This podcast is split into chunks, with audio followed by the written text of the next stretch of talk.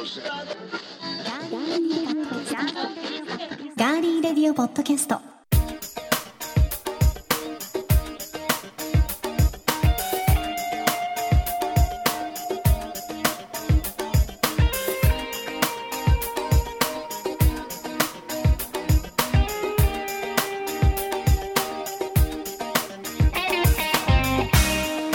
皆さんこんにちは。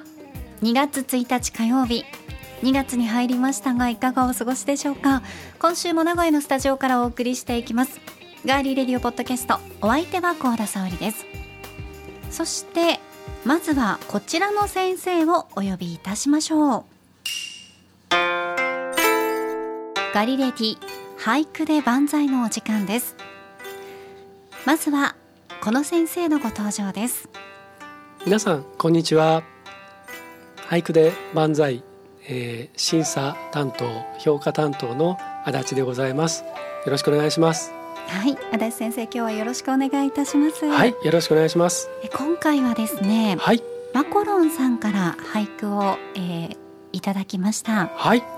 お題は自由ということで自由で読んだ俳句ということでございます。はい。ではご紹介いたしましょう。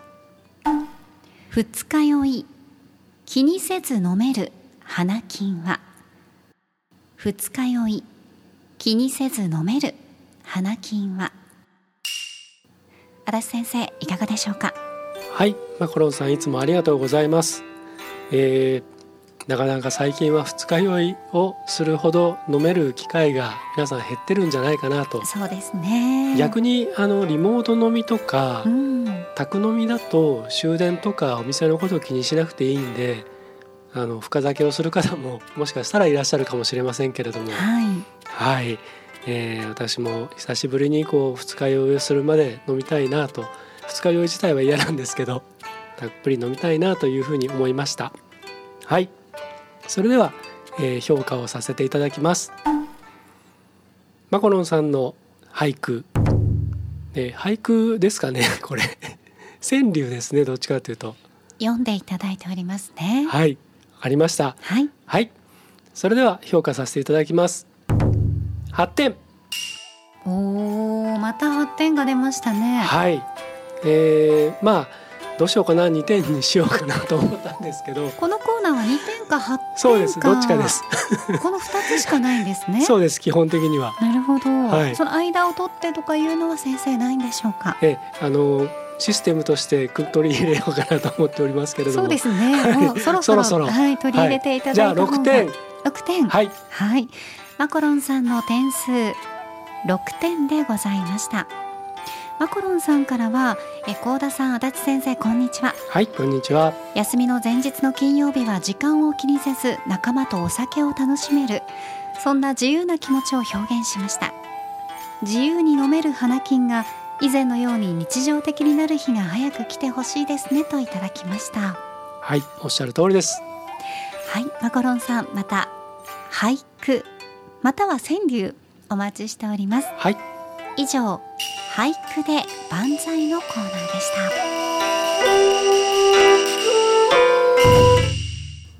た。はいということで。はい。はい。足立さんですね。はい。はい。こんにちは。はい先生と今すれ違いましたけどました。そのネタは前回すれ違いやりましたね。すれ違いましたね。すれ違いました。入れ替わりましたね。はい、入れ替わりました。はいじゃあ、はい。再びあのきちっとご挨拶をお願いいたします、はい、皆さんこんにちは。番組ディレクターの足立です。よろしくお願いします。今週もよろしくお願いします。お願いします。2月に入りましたけれども、はい、えーマコロンさん先ほども俳句ご紹介しましたがはい、えメッセージではですね琴の花小屋オンラインサロンの感想ということであ、ありがとうございます。ご覧になっていただけたんですね。はい、いかがでしたでしょうかね、えースマホではなくパソコンの大きな画面で見ました。画面越しではあるけれど2年半ぶりに元気な姿を見てとても嬉しくなりました。こちら盛り上がってますよ。と冒頭で手を振る姿は可愛らしかったですと。このサロンに参加して僕も何か物語を創作してみたい気持ちになりました。有意義な時間でしたよ。といただいています。はい、ありがとうございます。うん嬉しいですね、うん、えーそしてですね同じくえニュージーランドの野沢さんから、はい、え琴の花小屋のオンラインサロンこう告知をはい。リツイートしてくださってはい。コロナ禍で唯一と言ってもいいくらい良かったことはこうしていろんなコンテンツがオンライン化されてどこでも視聴することができることですねといただいています。はい。そうなんですよね。ね。時間さえ合えばね、そうですね、うん。まあ、確かにあのそれこそニュージーランドでこのイベントをそういうね見るっていうことは当然今まではまあありえないっうん、ていう感じでしたしそうですよね。あのもっと言っちゃうとその主催者も例えばいちいちビデオに撮ってそれをの、後でそういう一般公開用に YouTube なんかに上げるなんてことは今までししませんでしたからね、えええ今はそれがねある意味当然みたいになってきてますしあのいろんな方に見てもらえるっていうのは広がったっていうのはいまあいいことっていうか、うんうん。ちょっといろいろな間口が広がったっていうのはありますね。うん、そうですね、うん。ご覧になっていただいた皆さんありがとうございました。はい、ぜひ来年のね琴の花小屋募集が始まったら写真に合わせてうん、皆さんも小説短編小説はい、はい書かれてみてはいかがでしょうか。詳しくはカタカナで琴の葉ひらがなで名古屋で検索してみてくださいさあ番組へのメッセージですが今聞いてくださっています。ガーリーレディオポッドキャストのページにメッセージフォームがあります。そこから送っていただくか番組のツイッターもありますのでぜひフォローをしていただいてそちらから送っていただいても OK です。皆さんからのメッセージお待ちしています。では今回も最後までお付き合いよろしくお願いします。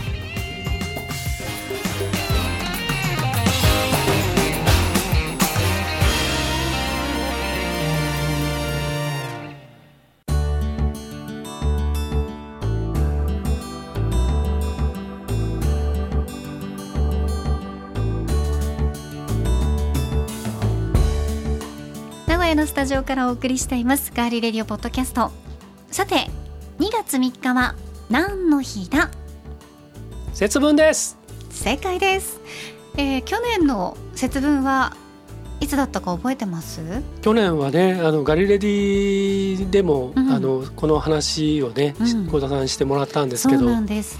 なんとはいなんと、2月3日じゃなかったんですよね。そうなんです、うん。124年ぶりに2月。2日。うん。が節分だったんですよね。うん。覚えてらっしゃいまますす。はいはい。もちろんもちろん。覚えてます、はい。本当に覚えてますか？本当に覚えてますよ。忘れてなかったです？なんか立春の前の日なんですよね節分って。そうですそうですうん、なんか明日春になればみたいなうんのの歌がいいなみたいな話もしてたようなあーしましたね気がします。松たか子さんのね、うん。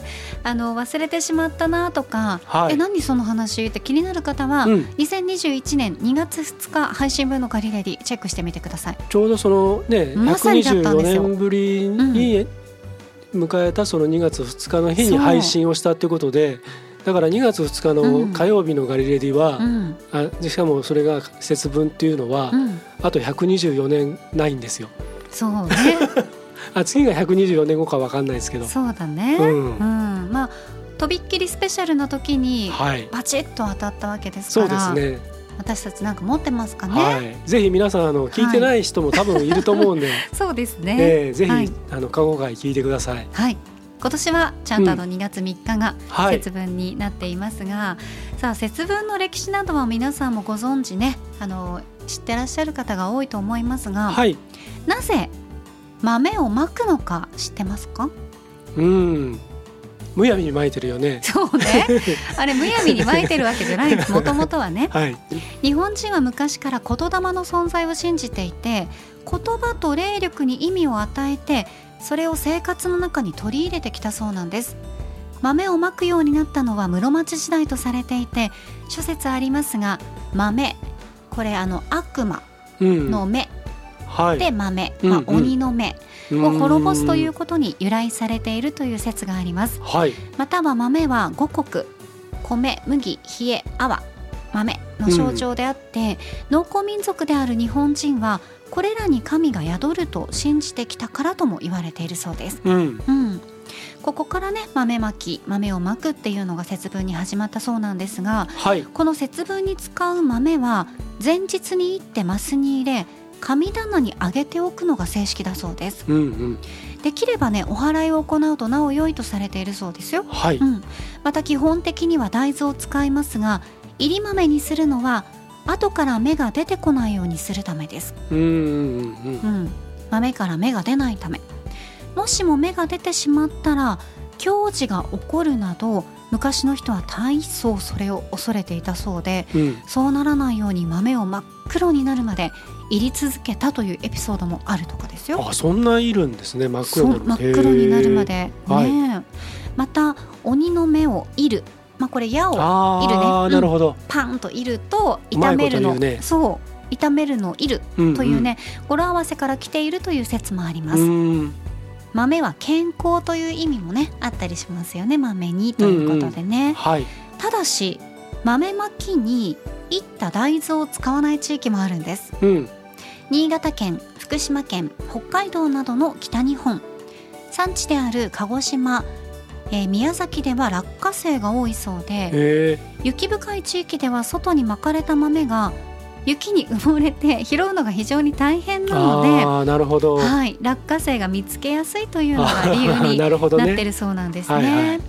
また戦後新潟県に大量の落花生が輸入されたことから馴染み深いということもあるそうです。うん。ちなみに同じ地方でも山形県では地元のメーカー電録豆を節分に使うのが圧倒的に多いということです。電録豆美味しいよね、うん好き。うん、私も好きだな、えーさらには豆をまく時の掛け声も地域やお寺によって違いますしはい、ねえー鬼は外福は内だけじゃなくて鬼も内とかねいろいろありますよね。うんありますね、うんうんうん。はいはいまたあの節分に行う魔除けだったり、うん。厄除け、うん。そしてその地域に根付いている独特なものも非常に多くあります。うん。私がね今まで見たもので一番印象的に残ってるのはこれ実際には見てないんですけどテレビで見て愛媛県の愛南町うん。一本松という地域があるんですけど、はい。厄年の人があの車とかの交差点あるでしょ、うん。交差点に年の数のお豆さんとうん。自分の靴を捨てて、うん。しかもね靴がちゃんとね、うん。捨てるっていうよりもこう並べて置かれて揃えとくわけ。そうなんかねなんか不吉な感じするね。不気味な感じというか、うん、うんよくねビルの屋上に置いてあるとちょっとドキッとしますよね。そういう感じにはいはい見えるんですけど、へえ。うん、それでうん。誰にも見られないようにして振り向かずに家に帰ることができれば厄落としができるという風習が残ってるっていうのを見たんですよ。でその節分の翌日にはどうなってるのかっていうのでうん。こうカメラマンの人がねうん。追ってたんですけど白い紙に包まれた豆とそしてこう並べられた靴が置かれた交差点が出現してました。なんともね、へえ摩訶不思議な様子でしたので、うんまあ、これ気になる方ネットとかにももしかしたら出ているかもうんしれないですけど、愛媛県のうん愛南町で節分でやると出てくるかもしれないですね一本松とかでね、うんうんうんやってみたらいいかもしれなはいいです。僕もちょっと見てみますはい。そして節分に恵方巻きを食べるというそうですよ。今お口を大きく開けているそこのあなた。今年の恵方は北北西です。北北西。いいですか？覚えてください。はい。北北西ですよ、北北西、はい。ねはい。でこの北西北北西を向いて願い事をしながら黙々と最後まで食べてください。はい。喋ってはなりません。うん。さあ剛殿は気になる風習とかありますか？はいあのあいあいって言った 去年、はい去年のガリレディでも確かこの恵方巻き、今年はこっちの方が恵方ですよとかっていう話であのその恵方巻きを食べますかみたいな話をしたのを今いろいろちょっとフラッシュバックで思い出してきていますけれども。ます？はいはい。うん。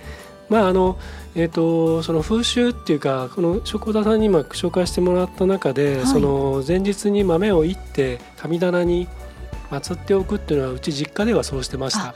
すごいですね、で必ずその、えー節分の日は、うん。まあ父親があの一応儀式のようにへー。座敷でこうやって、うん、っていうのをあの必ずそれは一家揃ってやってましたよ。すごい、うん、で、まあ、いつの頃からかね、まあ、やんなくなったりもしましたけれども。買ってきてねうん。うん行ってその神棚にあげて前もってあげたものを皆さんね、こう郵送されてますからね、あとあのあの面白い話であの荒俣宏さんっているじゃないですか。はいはいはい。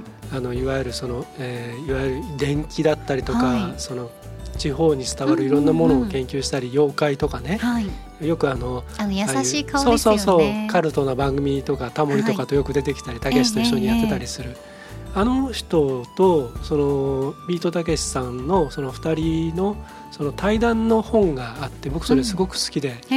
昔よく読んでたんですけどそこであの言ってたのがあのアッカンベイってあるじゃないですかあ。りますあります。こう目のところをこうやってやって、はいはいはいで目のその下の内側って赤いでしょ？赤いです。あれをこう見せて、うんで下ベロをベロってこううん。アッカンベイってあれってあの悪霊とか鬼とかを退散する意味なんですってあ、退治する。うん、赤を見せるんですってこう,、へえ。うん、あこう。ねあの顔に赤が3つできるでしょ？はいできます。まあアッカンベイって両方うんでそれでねなんかそういう悪霊を退散させるっていう意味だとかねそういういろんな電気とかあって、うんでそこであのいろいろ見ていくとね例えばひな祭りとかはい。の意味とかっていうのを調べていくとね結構すごい面白いですよね。あの例えばひし形ひし形じゃないわひし餅はなんであの形なのかとか、なんであのあの木はあそこに植わってるのかとか。だからねこういうなんて言うんだろうそのいわゆる神事でしょ？これって。はいそうねですね。節分ってね。その神事とかって結構そういう電気となんかつながってたりとか。結びついてますようんうんね。うん。あとそのね地方地方にいろんな伝わってる、あの話があるから、うん。だからもしかするとさっきの愛媛県のそのやつもそういう何か昔そういう言い伝えがあったのかもしれないよね。それがちょっと現代風になってったりとかね、うん。やっぱりその土地に伝わるものってやっぱ面白いし、面白いです。と同時にやっぱりすごく本当は大大事なことなんですよね。それを多分あの語り継うんぐとか、そのまもちろん守りうん、伝えるっていうのは大切かもしれないですね。そうです。ね。ううんん、だからまあそういうことも含めて僕は なめあの実は恵方巻きはあんまり食べない。あれあんまり意味あるのかなとか思って。商業的な匂いがしますか？でそんなにね無理して黙ってあの、うん口いっぱいに頬張ってで黙々とあの、うんあんなでかいの一本そうだから最近はこれハーフとかね、それそれ自体意味あるのかって話になるじゃハーフとないですか。かショートとかね、いろいろありますけどね。じゃあ元はうん何なんだみたいな、元はロングです。はい。食べられないですからね。ねえそういうふうに思っちゃいますけどね。ねえ小田さんどうですか？そうですね。私もまあさっきのねその一本松地域のやつがやっぱ一番衝撃だったぐらいであとはお仕事とかでその節分の時期にお寺、うん。前ねあ前も言ってましはいはい。行くことがうんうん。多々あったり今までしたので、うんやっぱりちゃんとあのお祓いをしてもらった豆をもらって、はい帰ってきて年の数だけ食べたりとかね、うんうんしてますけどもうね 数年前から年の数の豆だけで顔かけるんですよ。本当わかります？こう福笑いみたいにねそう眉眉鼻口みたいな。はいはいはい。ね昔はそんなことなかったんですけどね。も三っとちょうだいって。うん三つでね、点々点でね。そう、まあそんなところじゃないですね。鼻も長くなっちゃったりしてね。大変でしたけど。はい。さあ皆さんも全国の節分のさまざまな風習を調べてみてはいかがでしょうか。ではここで一曲お送りします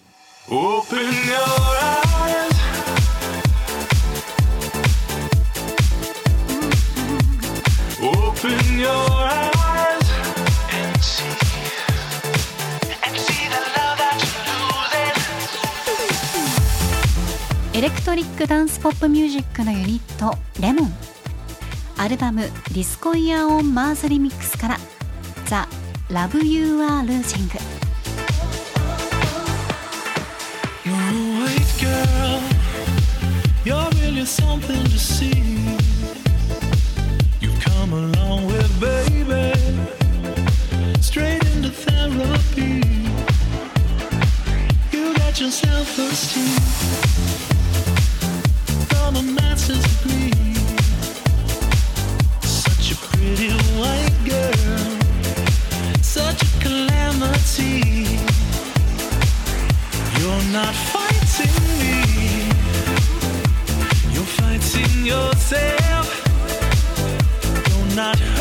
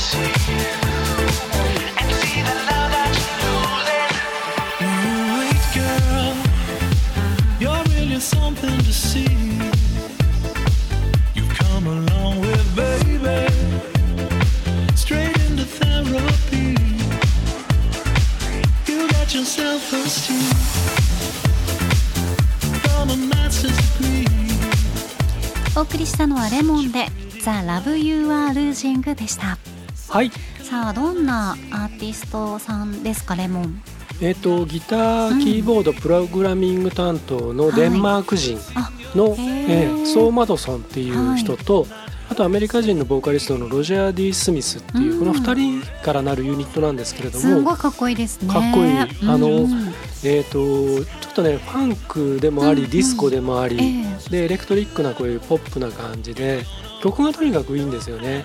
であのーこれね、あのーまあ、アルバムタイトルが「 Disco Year on Mars Remix」っていう Mars っていうのは火星なんですけど、まあ、要するにその火星でディスコがあのあるというあの SF チックなアルバアルバムジャケットなんですね。であのディスコっていうのがあの普通アルファベットだと DISCO、そうですね。CO じゃないですか、うん。でそれがドイツ語だと KO になるんですね。へえでそれをさらに S を Z に変えてはい。ちょっと火星っぽい感じをうん。表してるのかなみたいな感じで、あのこれ現代のその、えー元のジャケットとかにあの印刷されてたりとかする。あといろんなあのサブスクリプションサービスでもこれ聞けるんですけど、はい。そこには全部 DIZKO になってるんですよ。ディズコって読んじゃいそう。そうそうう。ん。うん、ねというねちょっと面白いあのちょっとユーモアもあるバンドなんですけどとってもあの曲がかっこいいんでリンク貼っとくんで聴いてください。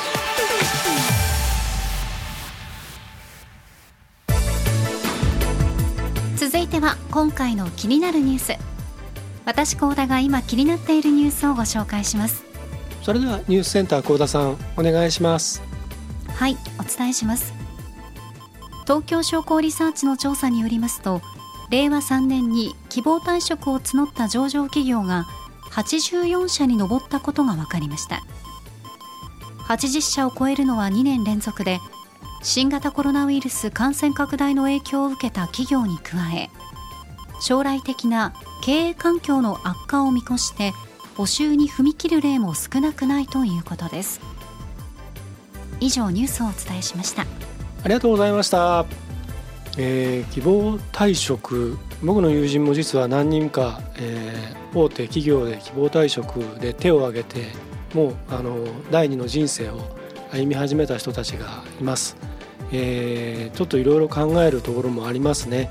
ということでちょっと今日は小ネタは挟まずに補足を聞きたいと思います。小田さんよろしくお願いします。はいでは補足してまいりましょういつになく真面目な剛殿でございますが東京商工リサーチによりますと令和元年に35社だった募集企業数はコロナ禍が直撃した令和2年に93社まで急増しています、えー昨年も感染が落ち着いた後半に入り減少はしたんですが引き続き高い水準となりました。うん。2年連続で80社を超えるのはリーマンショック直後の平成21年22年以来です。募集人数これあの非公表の企業は応募人数っていうふうになってるんですが、1万5700人程度になる見通しでおよそ1万8600人だった前年と合わせて14年15年以来となる2年連続の1万5000人超えとなりました。はい。気になる業種別なんですがはい。アパレル業界繊維業界というのが12社で前年に続いて最も多くなりうん。それ以外にも外食が4社に上ったほか7社だったサービスのうち4社を観光関連企業が占めるなどコロナ禍の影響は依然として大きいですねうん。一方募集企業のうちおよそ4割は直近の通期決算の最終損益が黒字だったんですようんこれねなぜかというとはい。業績がいいうちに人員を削減して経営の効率化を図る黒字リストラと言われているものではい。この黒字リストラの動きは製薬会社などコロナ禍の前から目立っていた業界のほか脱炭素化に伴い石油化学からの依存脱却を図る化学化学業界ですねはい。など他の業界にも広がりつつあります、うん。また日本タバコ産業 JT の2950人を筆頭にホンダやパナソニックなど5社が1000人以上の募集に踏み切りました。はい。東京商工リサーチによりますと6社だった平成13年に次いで多く大規模化の傾向も強まっているということですね。なるほどね。リーマンショックの時は、えー21年が191社。うん。えー翌年は85社の希望退職を募っていましたよね。うん。今のところ当時の水準というのは下回っていますがコロナ禍が収束したとしても先送りされていた募集の計画というのが実行される可能性は非常に高いです。はい。この募集の対象というのが40代から50代ということで、まあ、社会不安というのを鎮める施策、ね、各企業に求められそうですね。はい。まさにその、うん、あのリーマンショックの後、うん、えーまあうちの会社もいろいろ大変だったんですねっていうのは取引先に百貨店が多かったんですよ当時う。んで百貨店の再編がちょうど始まる頃でええで僕もあの講師ともにあの仕事も一緒にしていて、まあ、割とプライベートでもな仲の良かったいろいろその各あの企業のその販売促進の担当の人たちとかっていうのからいろいろ話を聞いていると、まあ、なかなかやっぱり当時もう厳しい状況があってでそこからまあまたねいろいろ世の中が変わっていってでもやっぱりいろんなものがくすぶってた企業ってたくさんあると思うんですよね問題というかね。で特に日本のその終身雇用制というかあの非常にその、えー高年齢でそれなりのポジションの人がたくさんいるということはそれだけ給与賃金が多く発生するわけで、だってもう平成21年22年って言ったら何年前、三十数年前ですからね。あ三十じゃなくてごめんなさい。十数年前ですからね。え。なかなかね、うん。その時と今ではまたそういうあの賃金のね、うん。うん給与の問題も変わってきてるそうですね。だからね。能力給みたいなものの考え方ってようやく最近じゃないですか昔はなんとなく年功序列うんもうそのイメで、ージが強かったですようね、ん、仕事できなくてもとりあえずそこにいればみたいな人もい正直いましたし、うん。ね、やっぱりその蓋が取れないとはい当然下が上がっていかないし、そうですとかねね。上が詰まってるとね。だからまあそのこれガリレディでもいろんなテーマの時にあのあの断るごとに話してますけど、はい。やっぱりこの今まであった問題をこれをまあ、うん、ちょっと言い方あれですけどコロナをきっかけにだったりコロナを理由にだったりとかであの大なたを振るうっていうかね。はいはい。大きなその転換をここでこれ？ここ逃したらもう転換できねえぞぐらいな感じでやっていくところは多いでしょうね。そうですうねん。まあ、あのちゃんとこういう募集してとか、うん。あとは説明をしてっていうのはね、うん。わかりますけど、うん。まあ大半とか、うん。もしかしたらそれ以上あるかもしれないですね、何の説明もなく、コロナだから、うん。とかいうのだけでうん。そう人をバンバンバンバン切っていくっていうのは、あるかもしれないですね。違うなって思うんですけどね。うんうんうん。そうだね。うん。そうだからその企業側もそうだし、うん。あとその雇用されてる側の方もやっぱりこういろんな意味で自分の人生をこう見つめるきっかけになってるじゃないですか今のコロナそうですね。特に中高年うん。はだからそれをそう両方の理由がきっとあるとは思うんですけれどもね。まあ、まあどちらにせよでうん。ねやはりうん。きちっとこの国全体がうん。そういうものをね収めるうん。力というのをね一つ一致団結していただきたいなとは思っているんですけどね。ねうんこんなメッセージもそういえばはい届いていたんですが、うん。え春さんからです。あありがとうございありがとうございまます。え沙織さん足立さんこんにちは。こんにちは。1月11日の配信で話されていましたがえ4月1日から施行されるえー成人年齢の引き下げ以外で他にも改定される法律で私が関心を持ったものがあります。はい。公的年金の希望をすれば60歳から70歳の間で受給の開始時期を繰り上げられる、まあうん上限が70歳から75歳までに引き上げられること。はい、それに伴って70歳までの定年引き上げ、うん。70歳までの継続雇用制度うん、などの措置を講ずる努力義務が新設されたことです。はい、少子高齢化を見据えた年金制度の改革がついに目前に来たかと実感しました。はい、そして段階的に受給の減額なども実施されていくんですかね。とりあえず一生働く覚悟はしていた方がいいみたいです。笑いと来ていますけど、うん、ねねえあのうーん出た努力義務。うん。ねえこの ねえ。こういうのがいつもその中途半端だなと思うん努力ですけど。義務だから、はい、結局みんなはね、うん、仕事を努力義務だから別にもう65で辞めていただいてってね、うん。辞めてもろてってなったりしてるわけじゃないですかね。うんうんうん。そうだね。かね。ただその今やっぱりその法律も全部いろいろ見直す時期に今来ている中で、そのかつてはねその今とかつてを比べればその今それこそ人生100年時代だとかって言われちゃってるじゃないですか。でその70歳80歳でも元気な人たくさんいていらっしゃいますね。でやっぱり中には素晴らしい。社会参加をやっぱりずっと続けたいっていう人とか、まだまだ働けるっつって頑張りたいっていう人もたくさんいてで同時にその頑張んなきゃいけない 働かないと食べていけないっていうのも現実問題としてあって多いですよね。でそうなると確かにまあこれはこれであのいろんな見方はできますけど、うんでもこうしてその年金受給がね、まあ、額面は変わったとしてもちょっと先送りにしておくことによってその元気で動けるうちはその、まあ、労働賃金を得ていくっていう考え方もまあありっちゃありかなとは思うんですけどね。ねえ。うん。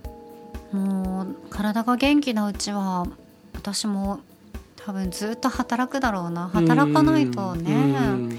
なかなか難しいですよねこのご時世ね。そうですね、うん。やっぱりそのまあ一一番深刻にそのお金の問題もあるんですけど、うん。やっぱりこのリタイアしてしまえばやっぱりリタイアはリタイアなので、まあ、そこから何かねその新しい自分の生き方みたいなものをちゃんと決めてあの動いていける人はいいんですけどそうばっかりじゃないしあと単純に自分がやりたいって思えばやってもいいと思うんですけどね。そうですうね。んまあ生き方だったりその働き方だったりそういうものもこのコロナというね、うん時期をまた一つ超えてここでいろいろな転換期が来ているのかもしれませんねそうですね。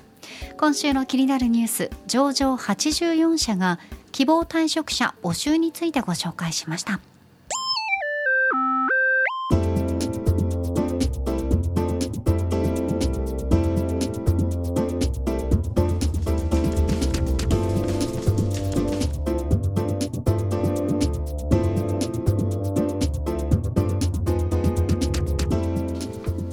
スタジオからお送りしてきましたガーリーレディオポッドキャストエンディングのお時間ですはい。ではエンディング恒例まるの時に聞きたいおすすめの一曲今回のテーマは節分の時期でございますので、はい。節分の時期に聴きたいおすすめの一曲はいということですわかりました。はいでは行きましょうかね節分の時期に聴きたいおすすめの一曲先行足立剛早春物語原田知世。はいということでですねこれは早春。はい早春早い春と書いて、あの早春譜っていうあの、はい。えー唱歌というかねあの歌がありますけど春は名のみのなんだっけ、あありますね。っていうのあるじゃないですか、はい。あの歌もあの歌に最初しようかなと思ったんですけど、えええその早春からあそういえば早春物語っていう曲があったなと思って思い出しまして、えはい。これはあのあれなんですよ。赤川次郎さんの小説を原作にして映画化されて、後にテレビドラマにもなったんですけど、えー。という「早春物語」というお話があるんですね。でそれを、えー原田知世さんが映画で主演をしまして当時18歳。あうん。ーね今もお美しいですけどね、でねこれあのぜひ皆さん聞いてもらいたいんですけどとても18歳とは思えないぐらいのこうしっとり感といいますか、うん。切なさというかですへねえこれはちょっと物悲しい歌なんですけど、はいあの映画のものっていうか物語の中では17歳の主人公がいろいろ家庭問題とかいろんなことがあって揺れ動いてる多感な時期に、えーだいぶ年40何歳の男性に恋をしてしまうんですね。うん。でその男性が実はもうお母さんとちょっと関係があったっていうことを知っていろいろこうっていうね非常にあのちょっとミステリー要素も若干あったりして。うん。なかなかちょっとね、うんというのを原田知世さんがやっていてそれを、えー歌っていたと。なるほど、はい。あなたの番ですとか言ってないですね。言ってない。そ その当時言ってないです 言ってないね言ってない。そっかそっか、はい。あのなんかあのココアみたいなのをはい。入れてどうのこうの森の中で飲んでたりとかあししなせん。ないですね。ほって言ってないは い時ですね。はい。そっかそっか。ちょっと聞いたことないので私も聞いてみます。あちょっとグッときます物語もちょっと見てみたいですね。りがとうございます。はい。それでは、えー今度は幸田さんに、はい。えー選曲してもらいましょう。節分の時期に聴きたい一曲。高校幸田沙織。水曜日のカンパネラ桃太郎。なんかね、はい。早春物語の後にうん。大丈夫かなって。いや大丈夫じゃないですか、ね、ふざけてないですよ。やわかりますよ。はい、これあのね小室愛ちゃんのボはい。ーカルの時のね、桃太郎ですけど、はいまあ鬼を退治に行くという桃太郎のねはいはいはい。あれでやはりまあ鬼が出てくるのでこの曲を選びましたけど、リリース当時は非常によく歌いました。えやっぱあのミュージックビデオも非常にはい。面白くて好きなんですけどう「キッピッタン」っていうのうん。キピッキピッタン あー、れが昔よくね歌ってましたよね。めちゃくちゃ歌ってました。ね水曜日のカンパネラでコムアイあの時代の幸田さん大好きでしたもんね。大好きです。もうあのペシャーがやってるうん。ラブシャワうん。ーがあるんですけどラブシャフェスが。はいはい。あれでね水曜日のカンパネラが出た時はね、うん。コムアイちゃんがねこの透明な大きはいなはい。ボールの中に入って歌って、はい。それが飛び出してくるみたいな。まあすごかったですよ。うん。本当にね一緒に熱唱しましたけど、はい。まあ、コムアイちゃんは今ね女優さんとかとしても活躍されてね。はい。いるので、うん。私はインスタとかフォローしてるんですけあどはい、い。ろいろね、あの活動状況を見ていただきたいんですが、水曜日のカンパネラ、現在のボーカルは歌羽さん、うん。こちらもまたあの新しい新生水管と、といった感じなので、ぜひ皆さん聞いてください。はい。さあこの2曲はガリレディレコメンドということで Spotify のはい。方のプレイリストで。3です。はい。はい、もう3になりましたので、えっともうプレイリストの3はこれでガリレディ1月4週やって、うん。これが2月で今年入って5週目なんで早いね。今日の分入れてもう10曲プレイリストに揃いましたんでちょっとしたドライブのお供になりますよ。いいですね。はい。ぜひ皆さんドライブに連れてってあげてください。はいということで今週も最後までお付き合いいただきましてありがとうございました。毎日ね寒い日が続いてますけどはい。2月もね頑張っていきましょうか。はい。はい。体には十分気をつけてご自愛ください。ガーリーレディオポッドキャストここまでのお相手は？ディレクターの足立でした。そして私高田沙織でした。では皆さん来週もお楽しみに